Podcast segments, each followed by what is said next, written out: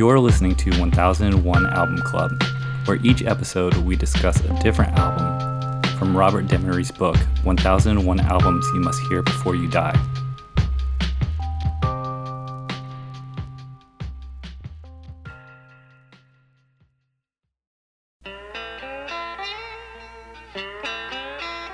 I was born in the desert, came on up from New Orleans.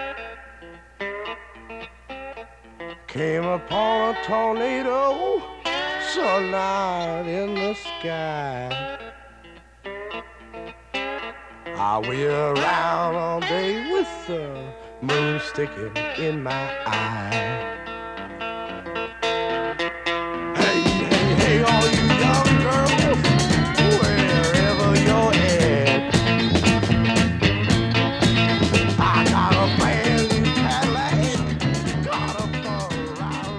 All right, for this episode, we'll be talking about Captain Beefheart and his Magic Band, the album Safe as Milk.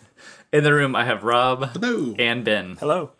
Safe as Milk is the debut album by Captain Beefheart and his Magic Band, released in 1967 on Buddah Records. It was produced by Richie Perry and Bob Krasnow.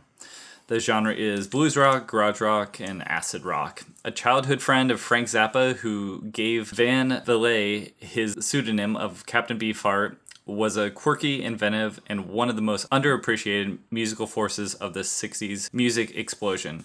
The Captain's debut album is one that invokes strong opinions, whether you like it or not, but Safe as Milk is probably his most accessible album and a strong introduction to the musical stylings of Captain Beefheart. The album stays close to his love of blues, Delta blues, and the opener, Sure Enough and Yes I Do, could have come straight from a Howlin' Wolf record. But the record isn't just rehashing blues standards or relying on 12 bar blues arrangements. The key changes, the tempo switch as the band pull in and out of traditional structures completely. The 20 year old Ry Cooder guitar is precise, clean, and his slide guitar moves in the grooves of drums and bass, keeping a tight sound without being too flashy all the while, Captain's growling vocals send shivers up the listener's spine. That album has been recognized as an underground classic and absolute genius by countless music critics. What did we think of Safe as Milk? Pleasantly surprised. Why were you surprised? Because I've heard other Captain Beefheart records and Trout, trout mess. I've heard Trout Mass Rep- Okay. Replica. And I, I, I I'm not I'm not there yet. You know, like I don't know what kind of mindset you need to be in to to like put on Trout Mask Replica and be, be like, yeah, dude. Zach Depew. Yeah, you have to be in yeah, Zach Depew mindset. But uh, I I had heard that Safe as Milk was more Safe as access- what? Safe as milk, milk, All right, thank you. Milk. milk. Uh, I'd heard it was his. I'd heard it was his most accessible album, but you know that could have been anything. Anything is more accessible than his later work. And so then, when you know, when I put it on, and it's definitely eccentric, but it's so rooted in like bluesy garage rock that this is my wheelhouse. I I I'm into this. Like this is just some like heavy, garagey rock and roll. There's some parts of it that like almost sound like t- like 10, 20 years later. It could be like a stoner metal riff, Yeah. uh, like on like a dropout boogie. Uh, yeah, I, I I was into this. I like this. Yeah. That's my take. Yeah, I've definitely. Uh, when I got introduced to this, I think it was in college. Um, Of course it was. Yeah. when you Was it by when Zach Depew? everyone's like uh no, it was before that, but everyone's he definitely helped to uh push it. Uh but everyone's kind of into Beefheart or Zappa or you know like doing checking out weird stuff. But it represented definitely this album represented a here's a clear clear and cut you know we're gonna take the howlin' wolf blues we're gonna take the delta blues what you've already what you know and love but now we're gonna twist it and we're gonna put those like riffs in there and it's not gonna be the same time signature. It's gonna be something completely different than you've heard but also keeping in that 60s you know vibe the psychedelic vibe kind of acid rock. So you, it, it combines everything that I, I sort of love in into one where it's like this like originating uh, from Africa to Delta blues into electric guitar. Mm-hmm. So it's like amped up and then you put this like acidy like weirdness in it and the the mesh of like the jazz like different time signatures. Yeah. So all that coming together and then his voice is like that that growling voice. It, it's just You mentioned like like Howlin' so Wolf. so cool. yeah. Uh, he apparently the funny thing too is is uh he ha- he had, supposedly had an incredible vocal range, four and a half octaves is what they said. Really? Yeah, and you'll you'll hear in in different recordings like uh, how how high he can he can get. I think it's just because he has he he does that low voice, but he can he can go higher. Hmm. Rob, what'd you think of it? Um, the opening track I wrote down for sure enough, and yes, I do. I just wrote, uh, "Is this blackface?" Question mark. Oh, If you listen to the vocal inflection, I found uh, it. It kind of hurt my feelings. It was problematic, and its uh, its delivery. It seemed uh, seemed a little More so than like other blues rock by yeah, man. Like it, it was almost a caricature. Like it not not great. And I honestly, I'll, I'll I, I don't know if I said this last week, but like we we, we we've had. We, we've, we've had some records to uh, to try to digest, and they weren't all great. And this was the last of the ones that I had been on, and I was not in a very good mood. um, upon a second listening, I actually I, I found a lot of it to be more uh, way way more in my uh, my wheelhouse, if we can use that expression. Um, but yeah, I just won't ever on purpose go back and listen to this, but I I, I get it. And uh, like Trout Mask replica, not a fan of it. A fan of a lot of bands who are a fan, a fan of it. So like I, I consider Captain Beefheart as one of those like uh like creators that like made things that people I appreciate were influenced by. like Zappa. Like I, I know that they were like buds at one point in time, but they, They had grew they, up together, right? they, they had a significant falling out, if I'm not mistaken. And uh, it, but yeah, I mean they're they're both doing pretty off the wall shit. So I'm not on 'em. surprised that they had a falling out. They both kind of had issues keeping band members around. I think they both were kind of, for better or for worse, opinionated dudes. yeah. And yeah, they, they both had the, the same dilemma of they couldn't keep a band around them for more than a few albums at a time. So the uh, the fact that their personalities clash with each other does not surprise me really at all.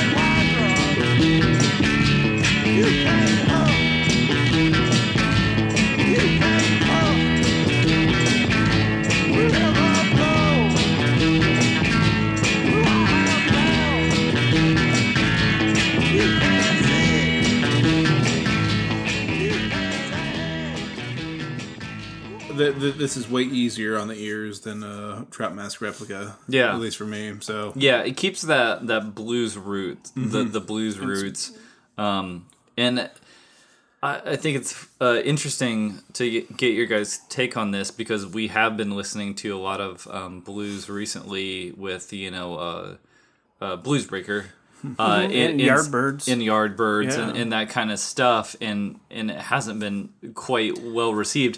And the the interesting thing that I've always gravitated toward is that sort of like Delta blues Mm-hmm. or the like Southern blues, which The blues that the British bands were were kind of emulating was more of a Chicago Chicago style, blues. like an urban blues. exactly, and that's where what you guys would typify, uh, typically say your dad's blues Yeah. or something is like that Dad Chicago, blues, dentist Chicago blues. blues, and where I, I find it so engaging that Beefheart pulls in the the original um, sort of like Delta blues Mm-hmm. into his his like weirdness.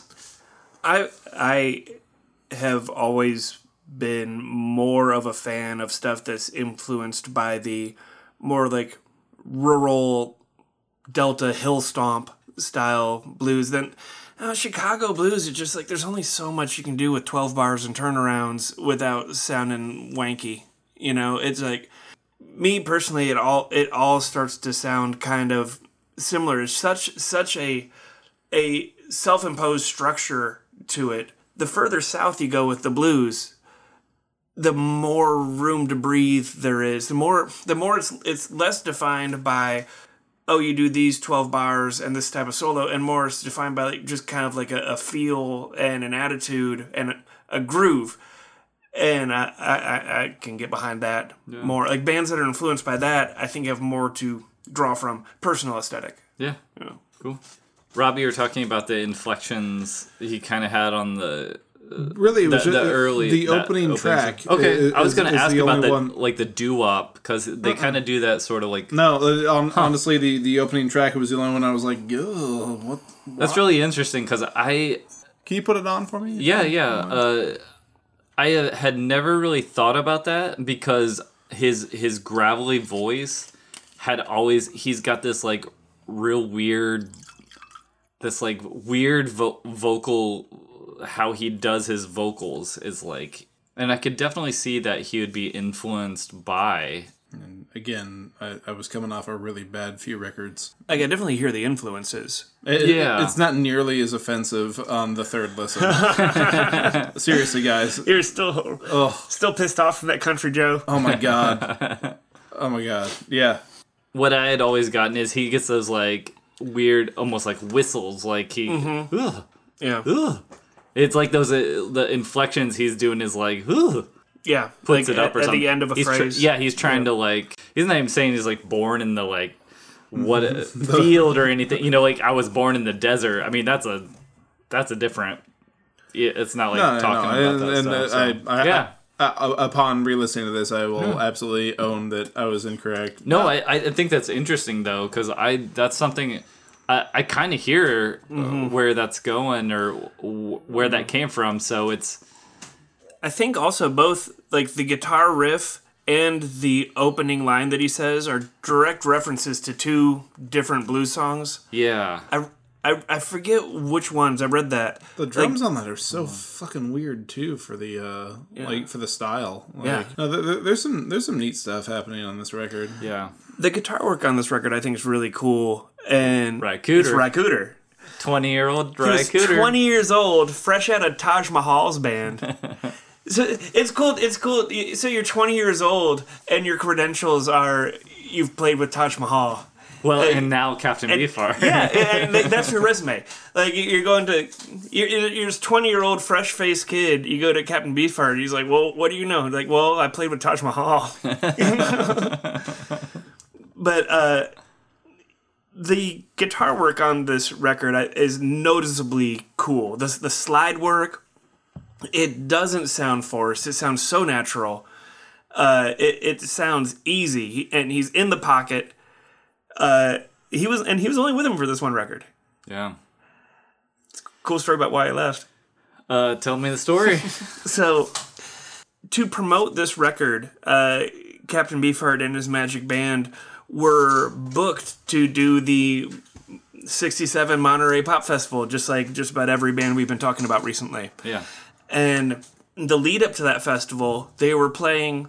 It was basically it was considered kind of like a, a crucial rehearsal show at a smaller festival right before. It was like the uh, the Mount Tamalpais Fest, but it was like a warm up fest for for them and a few of these other bands. Old Don Van Vliet. So you know he was he was on a lot of LSD, and the band goes into uh, electricity, which we're listening to in our headphones right now. Yeah. And apparently Van Vliet he freezes on set. He stops singing. He freezes, and then he he straightens his tie, and he just walks off the edge of a ten foot stage, and lands on his own manager. Break his manager breaks his fall. Uh, and the band plays the rest of this, the rest of the whole set just instrumental. And uh, when they asked him about it, he said that he saw a woman in the crowd turn into a fish, and she started blowing bubbles. And then Cooder just basically says, well, fuck this, and he quits right there. He- It's like they're warming up for like what what's supposed to be the biggest festival of their career. Like they got booked on this thing. It's going to it's going to put them in front of so many people, and like their warm up show, Van Vliet has a freak out. Can't even can't even finish the show because he sees a lady turn into a fish. Ry Cooder fucks off, and they have to cancel the festival because they can't find a replacement for him in the amount of time. Not the festival, but they can't play. No, the they fes- can't. They, yeah. They no, they don't cancel the festival. yeah. Uh, Captain Beefheart and his magic Yeah. band cancels their appearance at the festival because, like, eventually, they obviously they, they find a replacement for him, but in that short span of time, they couldn't replace one of the most talented members of the band, Yeah. their guitar player. So that's why they didn't play the Monterey Pop Fest. Wow. Uh, Ry Cooder, if you don't know, went on to have a. He still he just released an album last week. Yeah. He, he's still having a, a very long and uh, acclaimed career with tons of different people. Absolutely. Absolutely. And you guys have seen movies, I bet, that he has done the soundtrack for. Oh, really? Would you guys like to guess a movie that Ry Cooder has done the soundtrack for? He's done over 20. And I know you've probably seen Captain Ron. at, le- at least one of these. No, not Captain Ron. Streets of Fire. Streets of Fire. Boom. oh, really? Ry Cooder Really? uh, does uh, work on Streets of Fire. Do you want to guess another one that you might think of that would have a bluesy influence too? Uh, Crossroads starring Yes. Ralph Macchio. Crossroads. nice. Uh, he also has done. Does he wait? Does he like do Ralph Macchio's guitar work, Uh, or does No. Ralph Macchio actually play in? no, that is. Is it uh, Steve Vai? Steve Vai does both He parts. does both of them. Yep, he does the devil and his. Man, also, so so so Red Cooder, he, again, he's he's not he's not unexperienced. He's already been playing with Taj Mahal, but he's still only twenty, and to, to twenty to have the professionalism as a twenty year old to be like.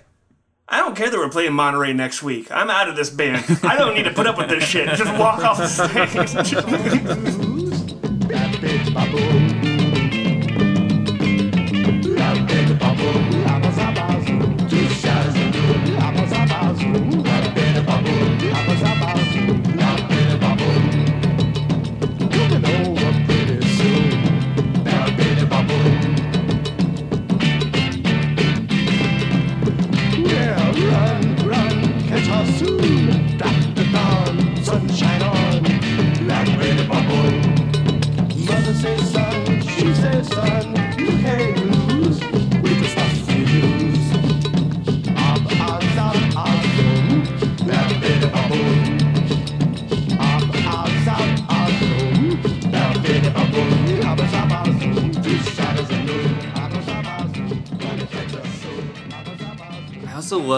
this is a.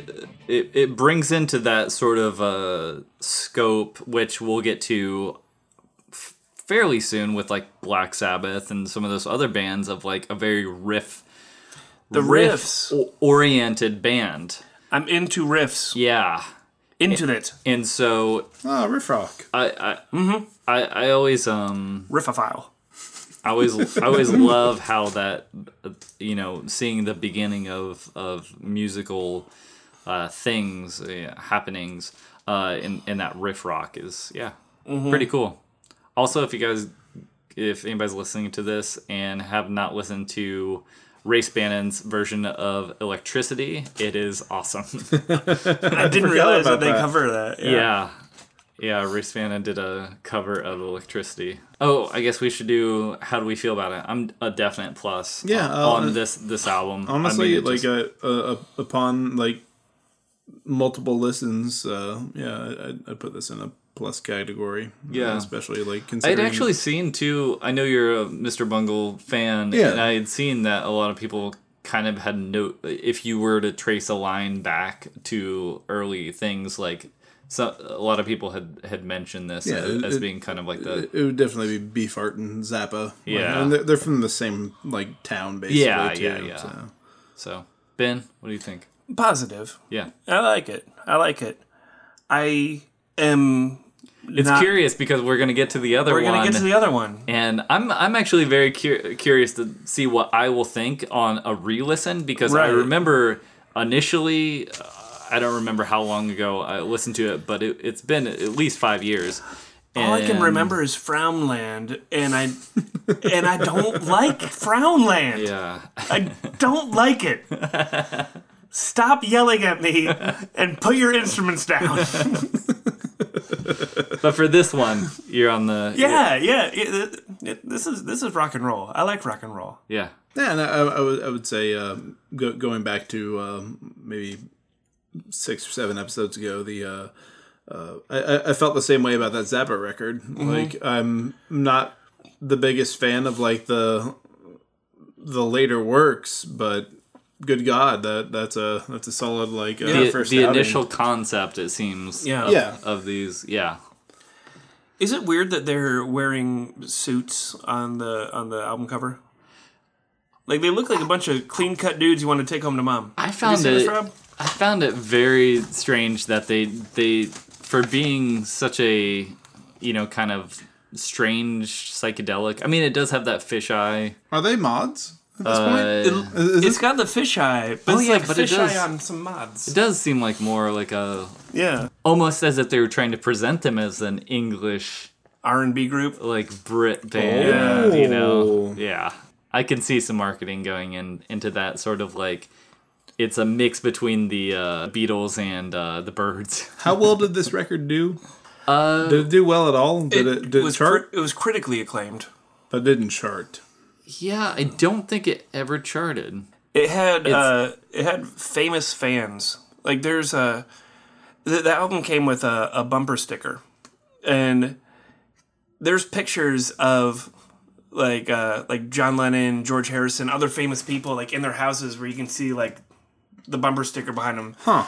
You know whether or not like they were swagged out stickers, who who knows? But uh, it was actually a pretty ingenious marketing campaign to sell it with that sticker because now, like like I said, there's pictures around of tastemakers with the sticker for this album.